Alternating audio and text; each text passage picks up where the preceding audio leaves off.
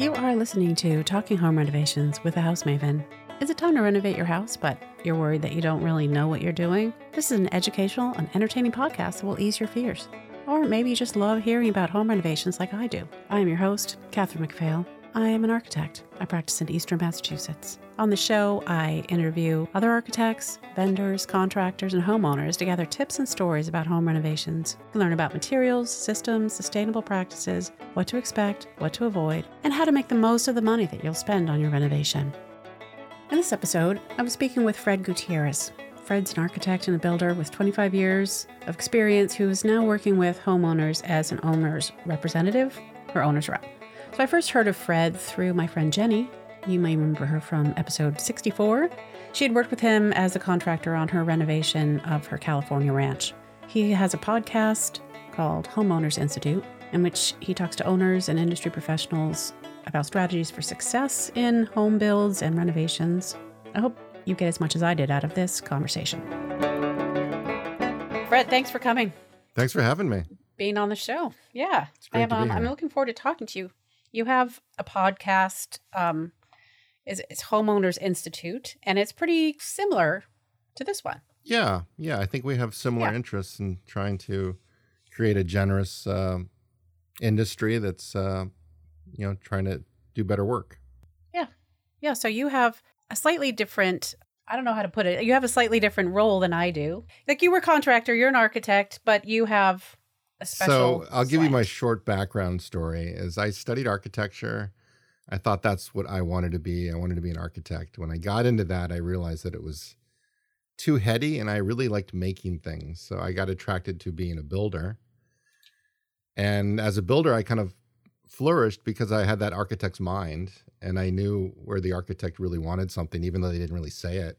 I knew that I had to ask the question. So I was kind of mm. doing two roles, but then I was, as most architects and builders that, you know, good ones, you know, you're looking out for the owner and you're seeing there was a heyday where it was like in the mid 2000s in Boston, they were just building wild. And I just saw a lot of inefficiencies and I felt the owners were kind of at the kind of a victim a little bit for certain reasons. And they were just, um, you know, the architects and builders were working well together, but they weren't well, working well on behalf of the owner. So I hmm. shifted mm. at some point in 2008 and started an owner's representation company, helping owners uh, manage large projects, residential projects.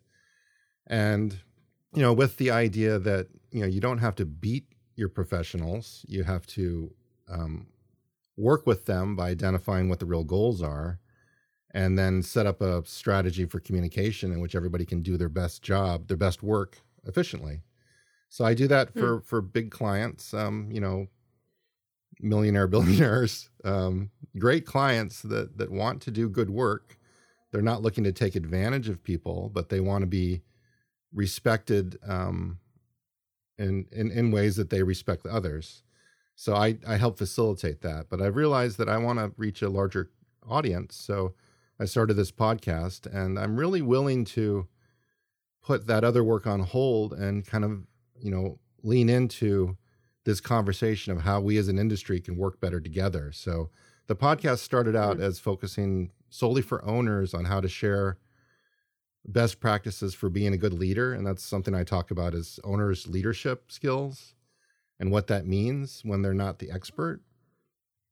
But I think it falls into architects and builders also being open to being led and then also leading their teams and their responsibilities clearly and then letting go of the things that other people need to be doing. That's hmm. a lot. Well, it's interesting. So, yeah, that that's that is a lot. So, how how do homeowners lead projects when they're not the experts in construction? Well, I like to say I help owners find architects and builders that share their values. Mm.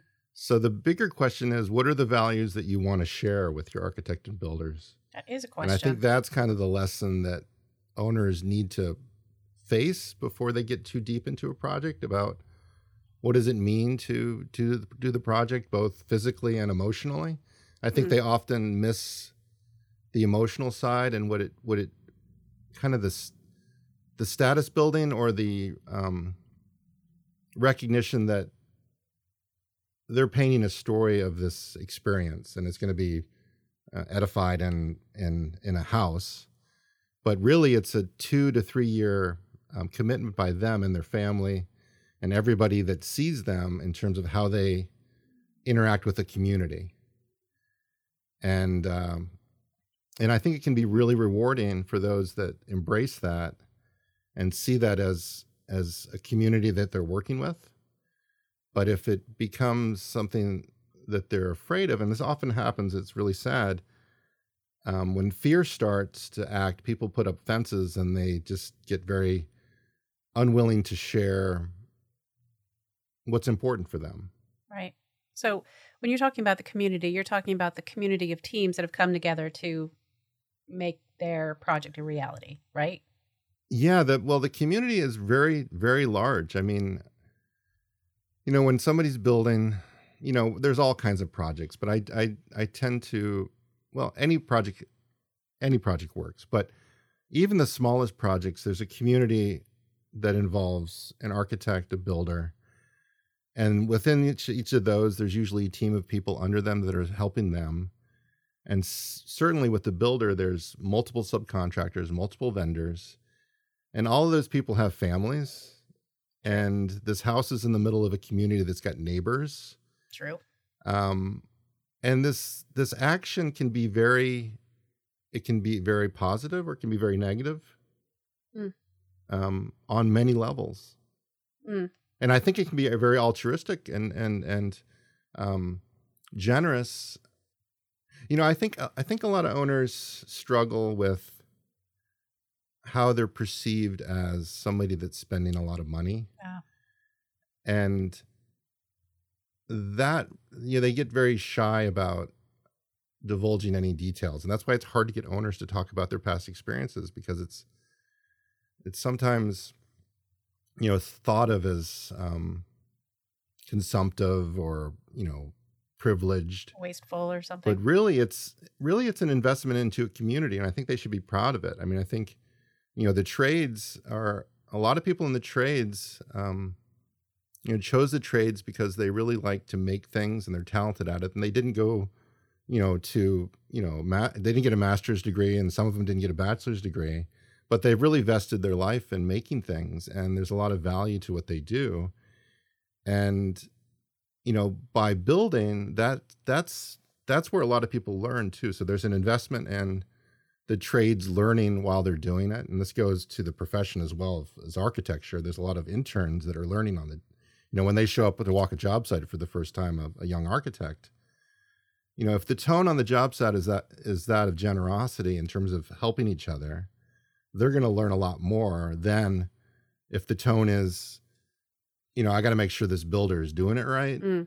and i really don't know what right is so i'm just going to kind of hold my cards close Right. so it's building that that openness of sharing information that can be very generous for for the owner and i think it, it you know finding the right architect and builder to participate in that is where you can really hit a home run So, can you give an example of values that you would share with that an owner, a homeowner would share with their architect or contractor? Like, what types of values are you talking about? Well, values is a large, it's like the genre of what's important. Mhm. And I think a lot of people fall into the three pillars of success for build for projects, which are time, uh, quality, and money. And they, I think a lot of people say, well, that that's those are the only measures of success for projects. And then you know the the the seasoned professional will say, well, you can pick two, or you can pick one, but you can't have all of them because they oppose each other. And I'm kind of tired of hearing that because it's it's obvious those are all important. Um, they do have a hierarchy, and I think it's the hierarchy that's important to recognize which ones are important over others, Mm. and when to um, when to look back and see how to make decisions. So, you know, a good owner that I worked for once, he wanted, he was clear he wanted to build a very sustainable home. And he understood that at the time, this was in the early 2000s, before the LEED program, you know, we were actually a pilot program for it. he understood that his investment was not going to pay off directly in terms of him getting, you know, the return on investment in energy savings, but his investment would be in building a community that that sees this as a value. Mm-hmm. So it was very um, it was very generous of him. I mean, he probably spent easily 30% more than somebody that didn't set that as a as a value. Um, but it allowed him to find a builder that, and, and share with that that this is how I want the project to run. I want I want I want it to be sustainable and working with that parameters. But not he didn't just give us carte blanche be sustainable. He he gave us the the priorities of of of information. He says I want it sustainable. I need it in one year. Okay. and money becomes third. And and it didn't mean that he had all the money in the world, Mhm. but he meant that those were the priorities. So when you came to him, it's got to be sustainable 1st Mhm. Second, it's got to meet into that schedule criteria. So don't suggest to something something to me that you know is still in a beta form and it's going to take another three years before I get it. Yeah. You know, if that's really important to you, we can do the infrastructure now and be ready for it. And don't suggest um, a tile that I can't get for six months. So it became very regional Mm. in terms of finding sources that are close, and that kind of fed into Right. That goes into th- that mantra. So that I see that as a value, Mhm. and you know it's easy to kind of jump on those. I'm trying to su- find more values that that are that are big enough to run projects on, Mm. but you know that is one, and I think I think building science is another. Um, it's kind of a, a spin on that, but I think there's also you know values in terms of how you treat people and how you want to be treated Mhm. that um it's hard to say that that you know you know you don't want to start talking politics or or you know but you want to you want to you want to be clear about what scares you and what makes you happy Hmm. and i think that's hard for people to do when they're first meeting each other True. That does seem kind of a vulnerable topic. it, it's it's very vulnerable but it, it allows people to understand where you're coming from and how you know what what's really not going to be successful I'm writing this down, Fred, because this is really good advice. so hope everyone else is taking notes. Um, so is that what you mean when you talk about the real goals of a project? Like that would be that the values make yeah, the goals. Yeah. Yeah. So you think about contracts and it's kind of this unwritten contract. It's the pre-contract because the you know, I was on a clubhouse call with an attorney that did contracts and and I think I might have been on the panel. And we were talking and I said, you know, I'll be honest, I've done very few contracts in my life and she was just appalled and I'm kind of appalled thinking back at it as well. Mhm. But I think the reason why I've never been they've never bit me is because I did have a, an unwritten contract of promises that I made with with my clients that that I kept. And when you go to a formal contract, there's the the clauses just jump you right into the worst case scenarios. True. Um, and you're trying to say, well, I'm, how am I going to protect myself from this worst case scenario?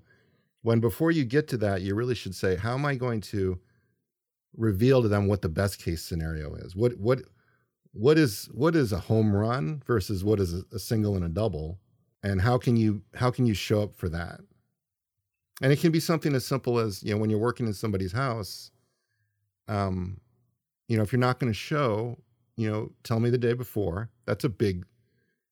That doesn't show up in the contract, but that can that can be a game changer in terms of Mm. trusting somebody. Very true. It can be like, and it can be something, something, something. I don't say it's silly, but something as silly as like, I prefer you not to smoke anywhere near the project.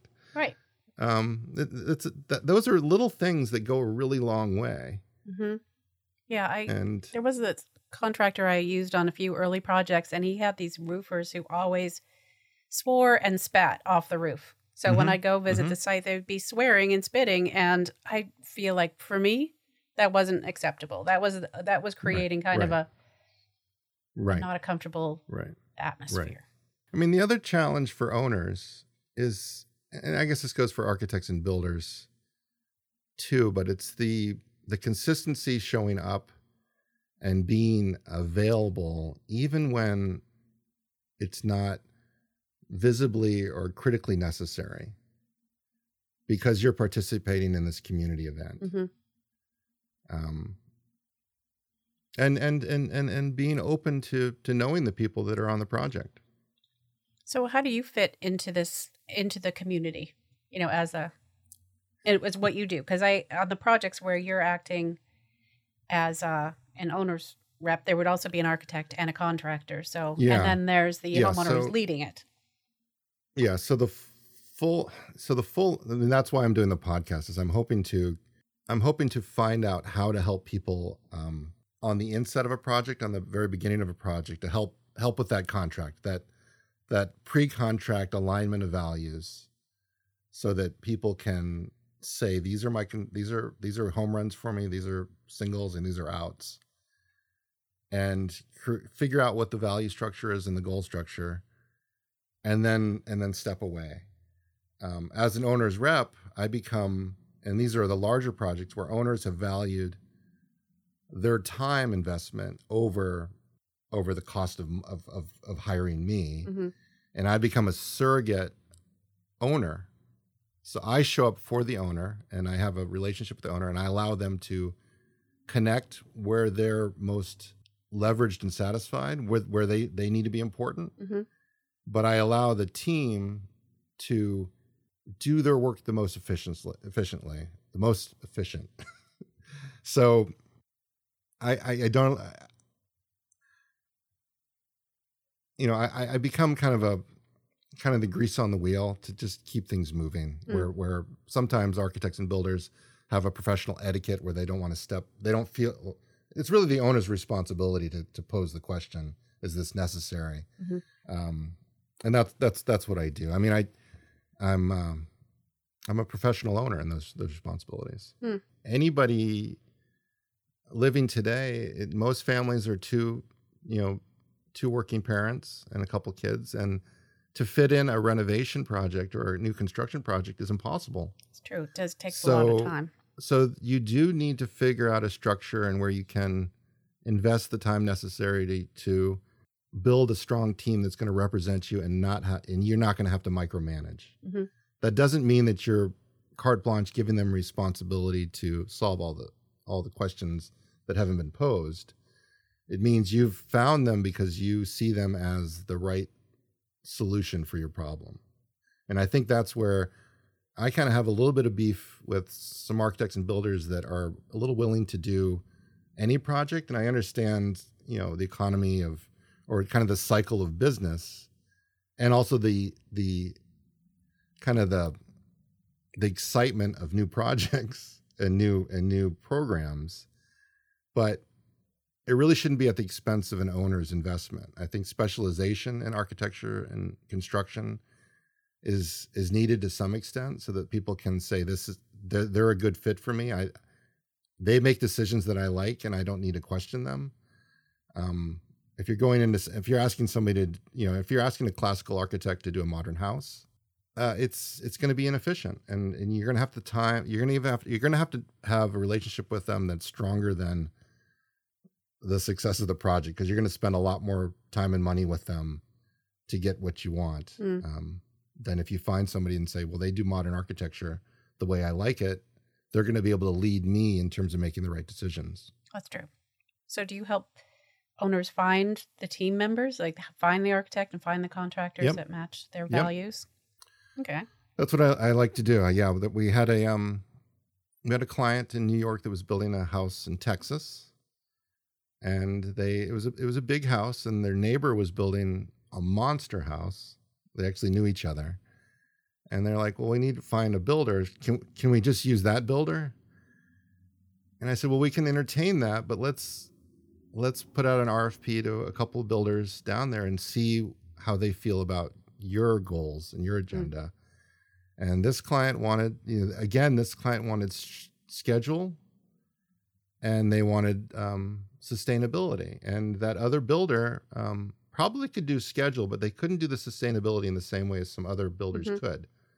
So we attracted a young builder there that that it that really really hit a home run because they brought an expertise to it that that both the architect and the owner didn't have. So they were able to lead that that leg of the stool. So sustainability is something I'm interested in also, but I do find that the Mm-hmm. contractors that typically work on my projects are not comfortable or not all that experienced with sustainable type Mm-hmm. projects. So how would somebody differentiate a contractor who is interested in sustainability versus one who is um, not comfortable with? Well, I think Yeah. in I mean in New England, um, you know, there's I guess a quick Google search will will find some passive houses and some sustainable houses that have been built recently. Mhm. I would go to those those builders as as possibilities. Uh, I would also go to um, some architects that that do that, even if it's not your architect. You know, the community wants wants that that idea to to flourish. So I think they'll share builders that are are invested in that, Mhm. and then also go to um, you know there's Joe Lstiburek, um, building science here, and and I'm sure he he runs um, a couple programs. So that's another thing is you can invest in your builder if you have the time. Um, I had a project where um, you know the the the owner was mildly interested, so I took him to the two day building science seminar um, with me so that he could get engaged in those conversations and find out what's really valuable to him. It's a great idea. So um, it was an investment. I think those investments before the project starts really have a long tail payoff. Yeah. You know, I've done um, lean. Um, I don't know if you're familiar with lean construction. I haven't heard Of it. lean. Like, well, lean, lean, lean is uh, came out of came out of um, the military and out of uh, Toyota in terms of um, you know some of the ideas are um, just in time um, delivery methods. You know, it's it's trying to cut out the waste in projects. Huh.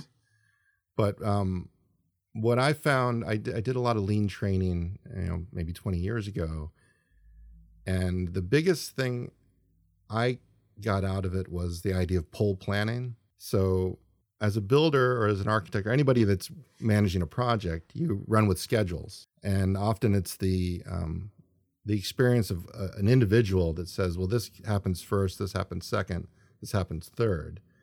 and that's that's good conceptually, but when you really get into trying to to solve problems and create create enrollment and commitment into problem solving and actually getting real um, schedule commitments, you have to have, you have to ask the people that are doing the work what they need in order to start the project and what it means to be finished with the project. So you create this relationship from the the sh- the sheetrock installer with the framer and with the electrician. And he says, "Well, I can sheetrock this room if the electrical is done and if the framing is done a certain way." So he's made this promise, and the the, the electrician and the framer see, well, you know, my good work not only benefits me, you know, in terms of making money, but it's going to help the next person be successful in their job. And together we can serve, you know, the owner who's the GC and they can serve the owner who's the owner. And it can be very successful. Where if it just becomes this push down a hill, people aren't communicating why it's important to to do the work they do. And then you can reveal a lot of problems that may not have been seen by that one individual and really leverage the people that can solve the problems to solve the problems. Like I could, you know, you could find a, a framer says, well, I can, well, or you can find a sheetrocker and say, well, you know, I could sheetrock this, but this is not going to allow me to do it. But, you know, in order to help the project, I'll sheetrock to a certain point and it's not going to be that hard for me to come back and do this area out of sequence. Hmm. I think it's just a matter of getting out there and being generous with people and, Mm. and sharing those systems. So I've I've I've done those lean schedules with many projects, Hmm. and those people pick up that that method of scheduling going forward. I'm gonna have to look that up. That's really interesting. Um, and I've done it. I've done it for pre-construction too. So if you're just working with the construction team, or or the design team, you know what does it take for the landscape architect to start their work and stop their work? You know they're going to need a survey. Mhm. They're going to need you know they're going to need certain things, and it's you know you need to apply time to that, and see where that all fits out so that everybody can feel comfortable knowing where they fit in this in this equation. Hmm. Yeah, that makes total sense. So, when you say there are other people like you, are there other? Is there a group of like? A, do you have an organization? Well, is there somewhere that well, people can no, find? I mean, I'd like you? to start an organization. Um, well, there's owners reps are very common in in in commercial. institutional and commercial work, and there's a reason for it. It's because those those companies and institutions realize that you need to invest a lot of time and resources to have a successful project, and you need to invest in relationships Mm. to do that too. Residential owners on their first project, it's it's a very challenging thing to do. So I think, you know, I'm hoping that my podcast will start, you know, giving some comfort to owners to say, well, I'm not the only one that's done this, and now I can see how people have done it successfully. Mm. Um, there are residential owners reps out there. I can't say how they are, but some of the ones that I've experienced, and they might be right for some customers or clients, have a different perspective in terms of what their role is. Mm. And sometimes it's more accounting and more liability management rather than rather than team building. Mm. I don't mean to say that in a silly way, but Yeah. but building a team that that that understands what the co- common goal of success is. Mm-hmm. Yeah, it would seem to make sense that you would pick a um, owner's rep that is interested in what it is you value the most. Yeah. So if your yeah. sustainability, having someone with knowledge of that would make make sense. For example, Isn't there a joke about how many architects it takes to probably. How many does it take? I don't know. We have to talk about it for a long time first. Maybe oh, that's, it. another thing I wanted to talk about is stereotype. Yeah.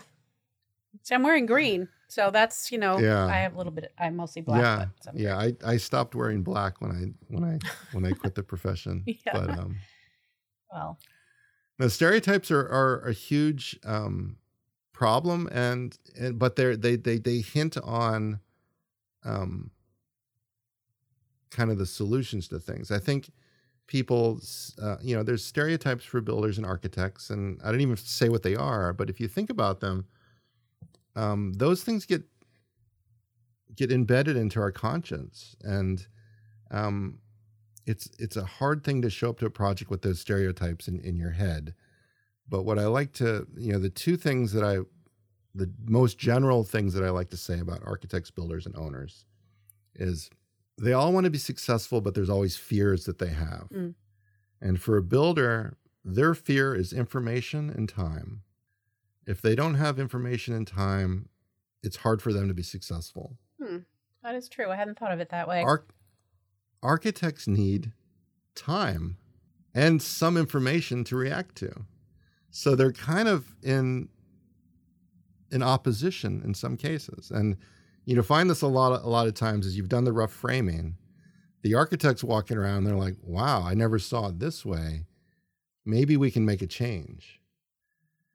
And it's not wrong to to think that and to actually act on that, but you need to understand the the position that puts the builder in in terms of them being successful because it takes more time and having that conversation so that they can say, okay, this is important. I'm going to adjust to that. I understand, you understand that this is meaningful to me. Mm. But it's also the good builder to say, look, I can see that that you need some time on this. I'm willing to give that to you as long as you recognize. So it's it's understanding those fears Mm. that allows people to be generous to each other and thoughtful to each other. Interesting. Because you're both concerned with time, but kind of coming from opposite ends. Mm-hmm. Yeah. Mm-hmm. And so, what are the fears of the homeowner? I think it's I think it's I think it's predictability. I think I think that's the, the that's the one thing I'm I'm really trying to figure out is cost certainty. Mm. And I don't know if I'll ever find it out, but I think that needs to be respected by the team in that hierarchy of values in terms of giving owners some predictability. And I think that's where the lean where the where the pull plan can help um, at least with schedule so that people can kind of understand a real schedule um, one that's actually a tool for for solving problems but there needs to be also respect in terms of when you're proposing solutions to owners to give them a good perspective on what a predictability of cost. Mhm.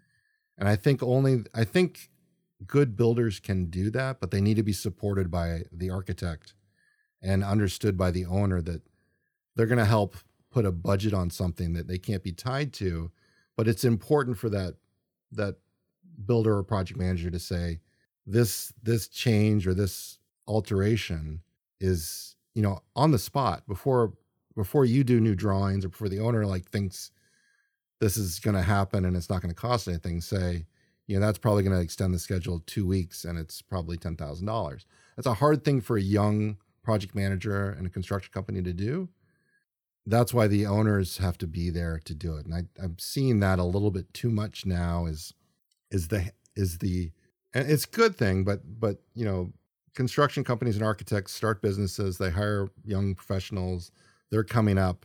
It's releasing that um, responsibility and that um, authority to be the new person or showing up yourself for that. Mm. Um, so it's those transitions of businesses that i think sometimes get in the way because you know the owner of a business can sell a project really easily Yeah. but when they don't show up for three months you feel the owner feels like they're not getting what they purchased The homeowner feels like they're not getting. so, so you need to set up Yeah. you need to set up that relationship with the people that are going to show up Mm. Yeah, that makes that I have I have encountered that where they feel like they were sold the project by one person and then Mhm. just a completely different team of people are actually the ones Yeah. that are on the project, which Yeah. isn't always great. it's hard to keep attention on a project people are very stretched very thin i think you know i think people are opposed to regular meetings but i think they're so important I do too. but I think the meetings need to have some structure with them to them so that you can just you can go into them um, knowing that it's not just going to be crisis mode and it's going to be some some planning and some celebration Mhm. Of the successes that have happened to, so far Yeah, That makes total sense. So, how can people get in touch with you or learn more from you? I mean, I I assume that's through the podcast. yeah my podcast is homeowners institute and um, i would love it if people are interested to, to reach out to me and we'll we'll do an interview and get it up there i have a company called shepherd pmc it's got a website just google shepherd with with an e pmc and you'll find me there Well, thanks, Fred. I mean, you know what? Honestly, your podcast is the only podcast that I can think of right now that I actually take notes while I'm listening. oh that's sweet It, it is very interesting. So I learn I learn a lot every time I I listen to your you and your guests. So good job thanks at so that. much Yeah. Thanks for listening. I hope you subscribe to this podcast. If you don't, please head over to wherever you get your podcasts and subscribe. And if you have time to write a review, that would be so helpful. Please contact me for any reason at thehousemaven at talkinghomerenovations.com. I love to hear from people. You could also join my Facebook group, which is Talking Home Renovations Together. And I'm on there with a bunch of people who have also been on the show, have been guests on the show, and other architects and homeowners and contractors. And so we can just talk about whatever issues people might have right there in the Facebook group. If you're on Clubhouse, come join me 10 a.m. Eastern, Saturday mornings. There is so much information on my website, which is talkinghomerenovations.com.